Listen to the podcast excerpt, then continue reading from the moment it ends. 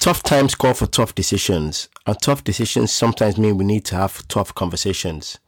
In these times, which are challenging with terms to finance, economics, and other things, sometimes you need to have a tough conversation, which means giving tough feedback. In this episode 20 of what is a two part series, I share how to give tough feedback and still maintain good relationships. Stay tuned.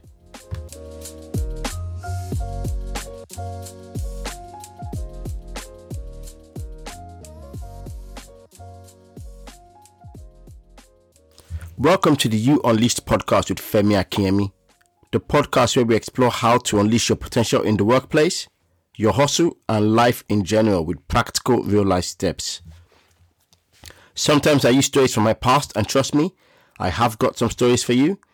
Other times I'll just say stuff I've learned or I've read from great books. And sometimes I'll also get people who know a lot more than we do to come into the studio and break it down for us. You know what I usually say? I have become a believer that done is better than perfect. So whatever it is, whatever you set your mind to, just start and you get better with, as time goes on. Please don't forget to like the podcast, share with your friends, family, and anybody you want to see become their best. With that said, let's jump right into it. Once upon a time, when I was learning to get into the whole speaking and coaching business, I went up to someone I look up to quite a lot and I asked him if he would be happy to give me some feedback. And he said, Call me at a certain time, which I did. So I called him and he asked me, Oh, tell me what you do or tell me what you want to speak about. And for some reason, I think I was a bit nervous, slightly unprepared. But I did manage to tell him what I wanted to do. And at the end of it, he said, You're no good. Let me just stop you right there. Your diction is poor. You don't speak clearly. You need to go away and do a lot of training and think about what it is you want to do. Um, I have to go now. And he dropped the phone. Now, I'm sure he thought he was doing his best. But you see, giving the answer or feedback in the wrong way to anybody can have a negative impact on the relationship or that person's life. So there is nothing like learning some simple ways to give good feedback to people. Because when you give good feedback, you develop people, you raise people up, and you encourage them.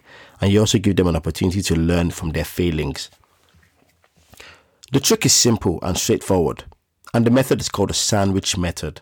For those of you who like food, think of a nice sandwich with some in um, with a beautiful sort of two pieces of bread and some lovely meat and vegetables in the middle. And on the outside, you have the bread. In the middle, you have the meat. A typical sandwich. And what they're saying is you have the good, the bad, and the good. You give someone the bread, which is good. You give them someone the meat in the middle, which is bad, and then you give them the bread to wrap it up. So you're, what you're trying to do is give someone something good, and then tell them what you want them to improve, and then you give them something good to make them feel good as they go away. So what does this mean for you? It means that when you're having to provide feedback to anyone, and this can range from your friend, family, work, or even someone junior to you or senior to you, you should always think clearly about how you want to give feedback. So the first thing to do is tell them what you love about what they're asking you for feedback on. So if someone asks you for feedback on an essay or a product or anything, tell them, I loved this. I loved that. This is really good. Now, the one thing you should try and do when people ask you for your feedback and you're telling them the good is also tell them how it makes you feel. So if it's, for example, if it's a writing or an essay, say so tell the person, I loved this. This was good work. And it made me feel like I really understood what you were talking about. It was explained really clearly. You see, what this does is that it helps the person know that you really care about them, you really understand, and it's elicited some passion and emotion from you. You're not just saying anything that comes to mind. Then you can then tell them what you don't like and why. Now be careful. Do not make this personal. One of the big things we do when we're having or giving negative feedback is you always say you've done a rubbish job, you've done a bad job, you didn't do this well. And what that immediately means is that you're having an you are saying that person is incompetent or you're speaking directly to that person when what you say is this particular work you've done, this part of it, it made me feel this way. I couldn't understand what you said. It it needed to be improved.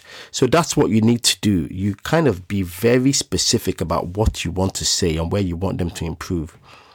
And then finally, you give them the good again. You tell them overall you did this well and this part really was good.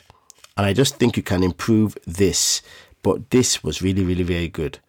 You see, you find this technique very useful for managing relationships. I know from experience that there are many times I've said the right thing in the wrong way and ended up paying for it. It's also a way to show people how you want to be treated by treating them the same way that you want to be treated. You see, when you give someone feedback in that way, it sets an example. You lead, and people see that, oh, that's how Femi gives feedback. And when it's your time for someone to give you feedback, they'll give you feedback the right way. Finally, like I said, it shows leadership. It shows the ability to inspire, the ability to motivate. It shows people that you truly care about them and you want to see them achieve peak performance. Listen, everyone. Being asked for feedback is an honor and a privilege. It's an opportunity to either break someone or make someone. You should be honored and you should treat the person with respect and give them the feedback in a way that will grow them and in turn grow you. Listen, we only have one life to live, and we should live it in a way that develops others. We should seek to nurture others and help them to become their very best. And if you may indulge me, we should seek to unleash others as it is.